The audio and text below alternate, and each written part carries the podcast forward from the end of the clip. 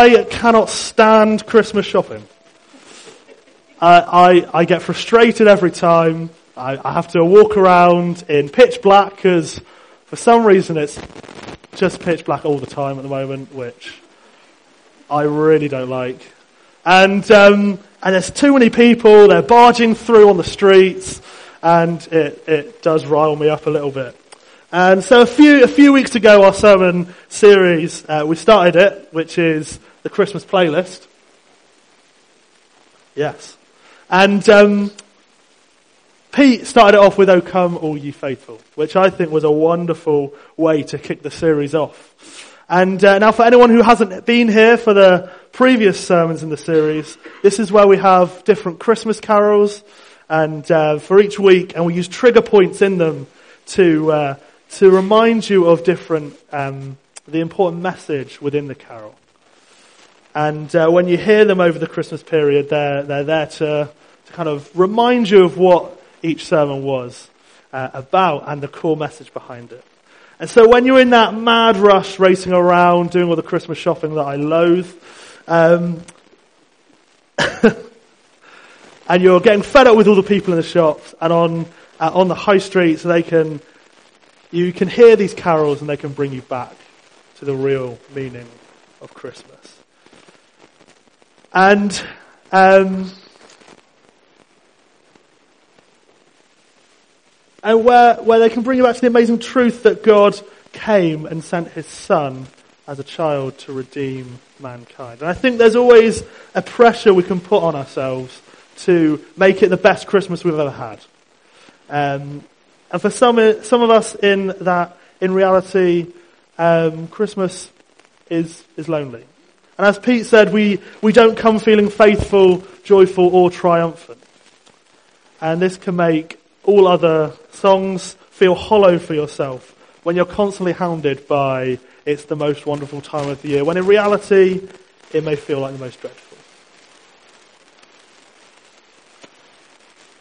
Whether that is conflict in yourself or with others, um, it can be particularly hard when there's division in your families as well. And uh, sometimes with everything that's happening, we don't want to come. But actually, sometimes we don't need to come. Sometimes we're left uh, to cry out, Oh come, oh come, God, where are you? And this resonates within the carol that we're looking at this week, which is, Oh come, oh come, Emmanuel. And it may at times be a carol that those of you can connect with. You may, uh, you may feel the sense of despair in that first verse where it says, uh, O come, O come Emmanuel, and ransom us, or ransom captive Israel. And I've reworded it to apply to us. O come, O come Emmanuel, ransom us. We mourn in loneliness here, waiting for you to draw near. But Emmanuel, God, with us, comes as a child. So we, like the chorus says, can rejoice, rejoice. Emmanuel shall or has come to us, Israel or us. And it's that reminder, that hope that Christ gives us as a Christian that encourages. Doesn't mean that it's that, to say that it isn't hard. It means that there's something pushing and helping us through, and that is Christ. We hear that word a lot at Christmas, don't we? Emmanuel. What does that really mean? We, we understand it as God with us, but there's, there's a whole kind of depth to that. And so we're going to look a little bit at that today. What does Emmanuel mean? But first we're going to speak the words of the, the first verse and, or I understood as the seventh verse, but there's a lot of different variety into which, which verse is the seventh verse. And we're also going to sing the chorus. So speak the words with me, please. O come, O come, Emmanuel, and ransom captive Israel, who mourns in lonely exile here until the Son of God draws near.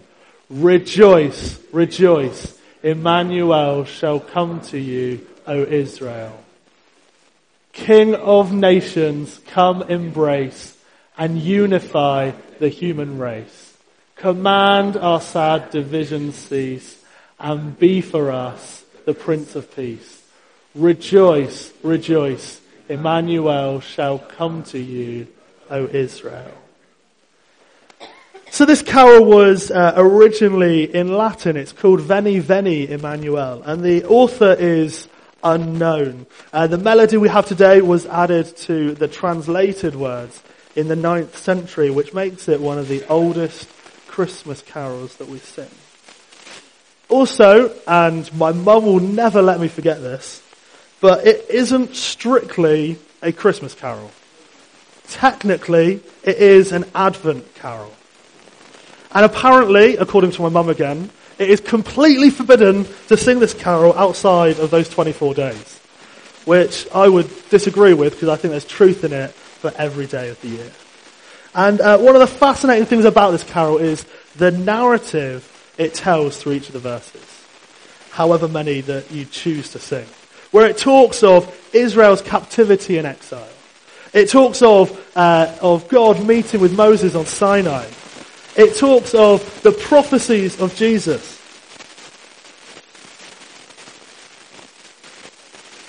No, my phone's over there.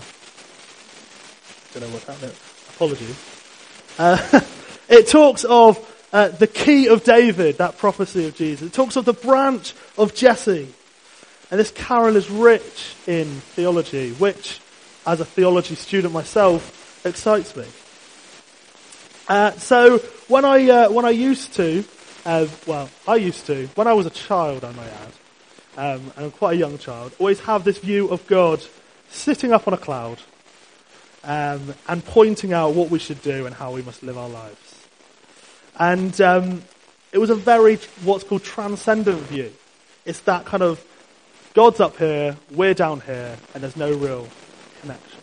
And I don't know if this is the view of God that you hold but if it is, I will say that this part of the talk will be a fresh version of God to you. But I assume most of you guys will have more of a relational view of God, where you have that personal relationship with Him. There's no kind of space dividing you. And uh, the term Emmanuel can often be complex to know, and particularly if you're new to church and may not know what it means or the connotations with the word. And as I said earlier, it means God with us, and that can normally bring about more questions than answers sometimes. And uh, in this understanding, it is the action of God coming down to earth and making himself fully man and fully God in the form of Jesus. And so this, within uh, the world of theology, we call it the incarnation. And actually, I feel that term, incarnation, says perfectly, O come, Emmanuel, in one word. So, why did we need the incarnation? Why did we need Jesus to come? Why did God take the form of a man? So we look back to Genesis and we see the fall, uh, where we as humans started to make mistakes. We started sinning to create disconnect from God, where our ability to walk with God in the garden left. But that is where our aim is to return to. Our aim is to return back to that Eden creation ideal of walking with God in the garden. And it's hard to imagine this sometimes and it's hard to grasp. Uh, imagine walking through, let's say, the hot biome in Eden with, with the creator of the whole universe. Imagine the conversation that you'd have. Uh, what, what would be the first question you'd ask him? How, imagine how grand he would be. It, like, would he be tall? Would he be short? Would he glow? Like, would he have same color skin as us? Would he have skin? Like, these questions, it's, it's hard to comprehend. And, um, but this was the original God with us, the original Emmanuel. Interestingly, there's uh, within Genesis 3 is the first gospel image. Is the first kind of image of what Jesus is coming to do. And it says, he shall crush the serpent with his heel And this is the first symbol of what Jesus is going to come and do. And immediately, it's, that is immediately after the fall. That Jesus will come and he will crush death. And so there are many places throughout the Old Testament uh, that the Israelites seem to almost reach that God with us point.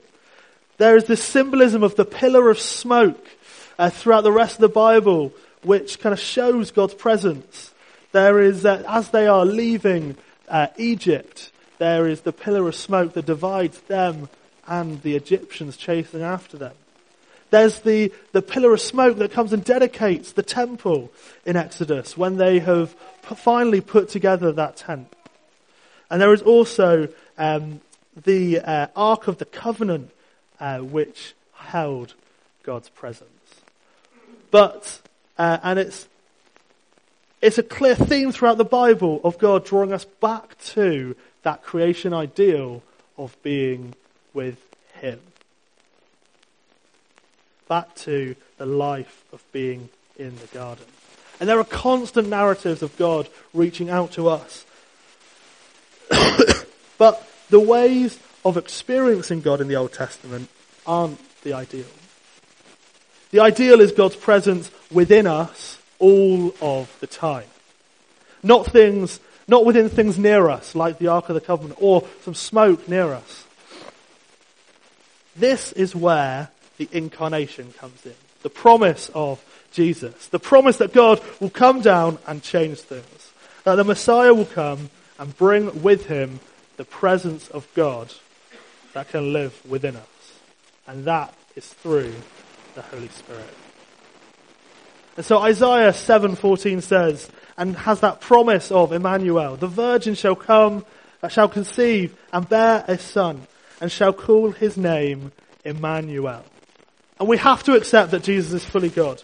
And uh, in one of my favourite books ever, uh, Mere Christianity, C.S. Lewis uh, gives this gives us this proposal of how we have only three choices about who Jesus is. Either he was evil, either he was deluded, and he uses an interesting um, metaphor of a boiled egg, um, or he was who he said he was, and is the Son of God and is God. And so we have to accept that Jesus is God with us. That he is fully God and fully man at the same time. He is also God with us in our weaknesses. So if he's within us all the time, he is with us in our weaknesses. When we don't feel like he's close to us, he is within us. He is still with us. He is still within us, and that is because of the Holy Spirit and the incarnation. And actually the Holy Spirit being able to live within us is because God came down and took the form of man. And so it's important to note the complexity of understanding the Christian story. And I nod at least to the fact that a virgin birth in biological senses is impossible. But I feel I couldn't go through the sermon without at least passing over that and, and noting that. And I would struggle to attempt to even explain, uh, explain it. Even though I've just had two whole days on apologetics, I still couldn't do it for you. I'm, but I'm going to say that it was an amazing act that only God could do. But also, explaining it isn't the point of the sermon, so sorry guys. Um, so God with us should impact our every day. We, how we live each day is affected whether we notice it or not by the fact that God is with us. It means that we can live with God for however we are. We can worship Him through everything we do. And we should. And there is such power in the act of doing things with God. Whether it's mowing the lawn, whether it's putting up your Christmas lights. If you're doing it with God, there is such power in that. Like you do with any friend, you drive around in their car, um, or in that, or in your car with them. Why not spend that time with God? Why not pray while you drive? Obviously not shutting your eyes, because that would be really dangerous. Uh, or listen to worship music. And when you spend more time with your friend, you get closer. And the more time you spend intentionally with God, the deeper you both go in your relationship together. I understand life is busy and hectic. even when it isn't Christmas period.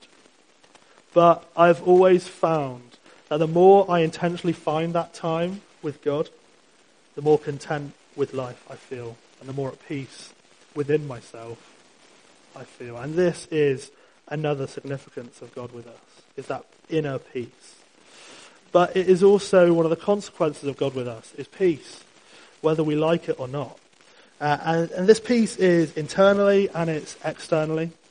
Uh, internally is the peace that a life with Jesus gives. As I just said, that, that as you deepen your relationship, you gain that peace. But sometimes you can't feel really at peace even when you have that relationship. Uh, sometimes when everything's going wrong, you don't have a peace within you. And you don't feel like God is there. But you can rely on the fact that God is within us all the time.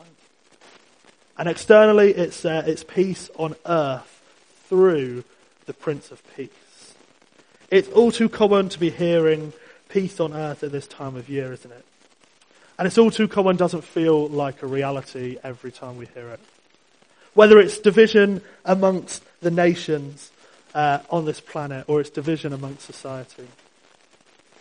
One of my favourite Christmas adverts shows how the truth of Christmas can, and the truth of what happened at Christmas with Jesus can bring peace even in a most unlikely of situations.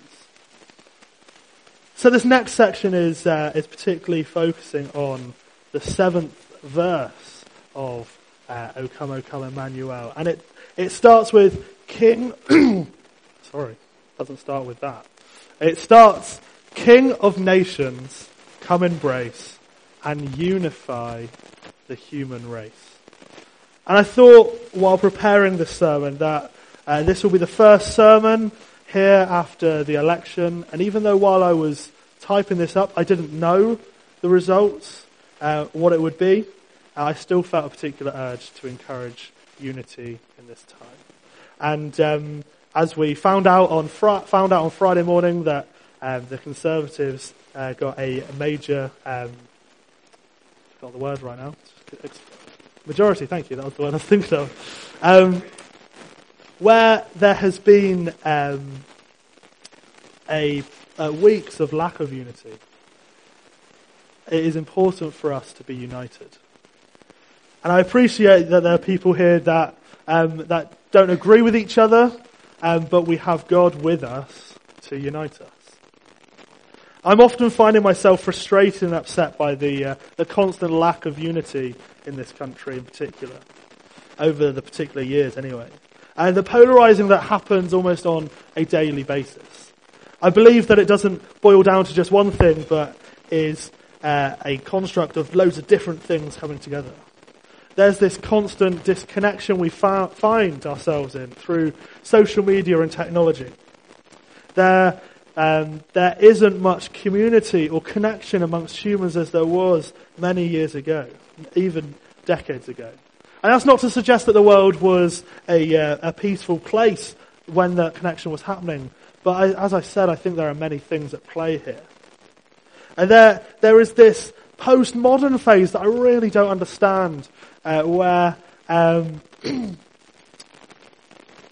which is the idea that everyone has their own personal truth. And that the gospel is in complete contrast to that when it says that there is one truth and that that is God. But this view of personal truth has spawned this odd social norm that you dislike someone just because you disagree with them. And there's been so, so often I have to reiterate to people that, uh, that aren't necessarily Christians that just because I disagree with them doesn't mean that I dislike them. I still like them. I, and I still, and I try and tell them.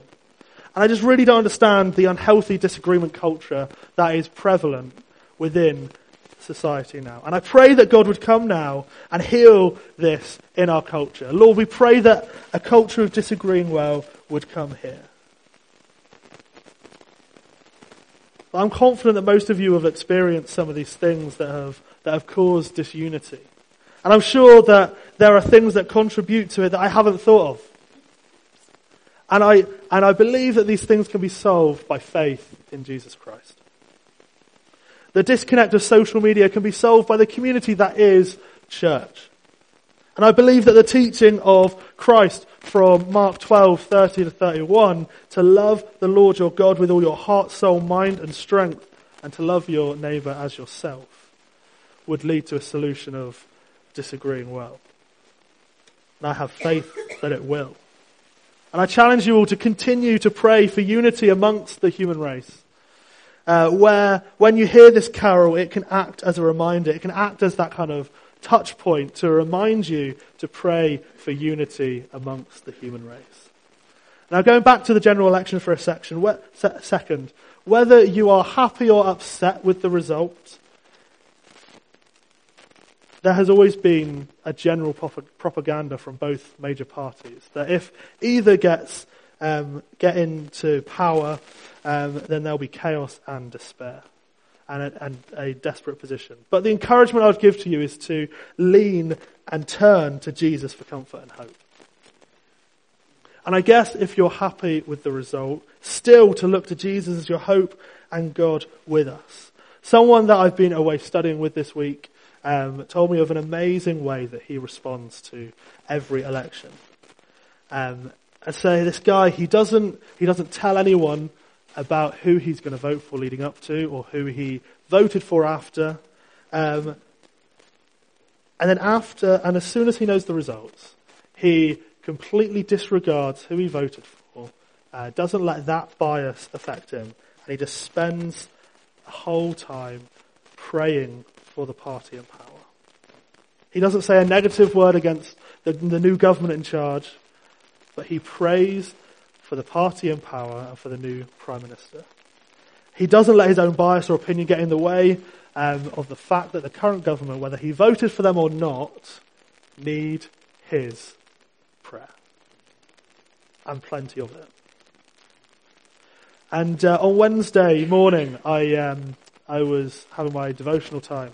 And I read this, uh, I've been using this uh, new prayer app that I found. And I read this amazing prayer that I thought I would share with you now. So let's pray.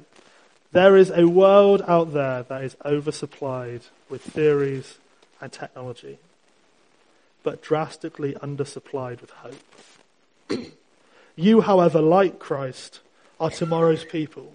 Those who know the future is pregnant with promise and hope. This same Jesus comes again with glory to judge the living and the dead. So go and live out your hope graciously and courageously. The grace of Christ Jesus, who is the same today, yesterday, and forever, will lead you to the love of God and the fellowship of the Holy Spirit, and then take you on to those tasks and joys which will prepare you for the greater glory which is to come. Amen. Now, the reason that we as a human race need unifying is due to division in this world. The next line of, uh, of verse 7 of O come, O come Emmanuel is, command our sad division cease. This is a cor- direct cry to cease, to put an end to our division as humanity. It's all too familiar to look throughout the history of humanity and see the lack of unity whether it's Cain killing Abel right at the beginning, or the, Egyptian, uh, the Egyptians enslaving the Israelites, or the Jewish leaders persecuting the early church in Acts, or the many wars that have taken place since then, or the many people groups that have been oppressed. During World War II, Hitler commanded all religious groups in Germany to unite so that, they, so that he could control them. Among the brethren assemblies, half complied and half refused. Those who went along with the order had a much easier time. Those who did not faced harsh persecution. In almost every family of those who resisted, someone died in a concentration camp. When the war was over, feelings of bitterness ran deep between the groups, and there was much tension. Finally, they decided that the situation had to be healed. Leaders from each group met at a quiet retreat. For several days, each person spent time in prayer uh, examining his own heart in the light of Christ's command. Then they came together, and Francis Schaeffer, uh, who told of the incident, asked a friend who was there, What did you do then? We were just one, he replied. As they confessed their hostility and bitterness to God and yielded to his control, the Holy Spirit created a spirit of unity among them. Love filled their hearts and dissolved their hatred. When love prevails among believers, especially in times of strong disagreement, it presents to the world an indisputable mark of a true follower of Jesus Christ. And when I first read uh, and heard this story, I was amazed at the example that it gives the world of how the church can solve division. We seek forgiveness from God for our sins, and we invite the Holy Spirit in to create a spirit of unity. There is a passage in Mark 3:25. If a house is divided against itself, that house cannot stand. This group of believers showed that this is the case and took steps to reunite. And it's amazing what God can do when two groups of people who love Him aim to solve their division through the ways that are shown in this story. And particularly at Christmas time, relational troubles and division can be brought into focus for you. It may be spending loads of time with family or, or friends that, um, that may be expecting to see you, or whether uh, whatever your issue may be uh, with them. I would encourage you to reach out to those uh, with love to those family members that you may struggle with or have divisive issues with. God showed us through his reaching out to us how to reach out to those who oppose him. You could do this through choosing to forgive them and sending a card with a message of love, or ringing them, or visiting them, or buying a present for them. So when you next hear this carol, whether it's over this Christmas period or the many to come, think and be aware of that internal conflict, that internal kind of conflict of peace, that lack of peace that you may have within you that causes division. And think back to the understanding of God with us and draw near to Him again. For He is God with us and God in us. Let that give us peace and stir up hope in our hearts.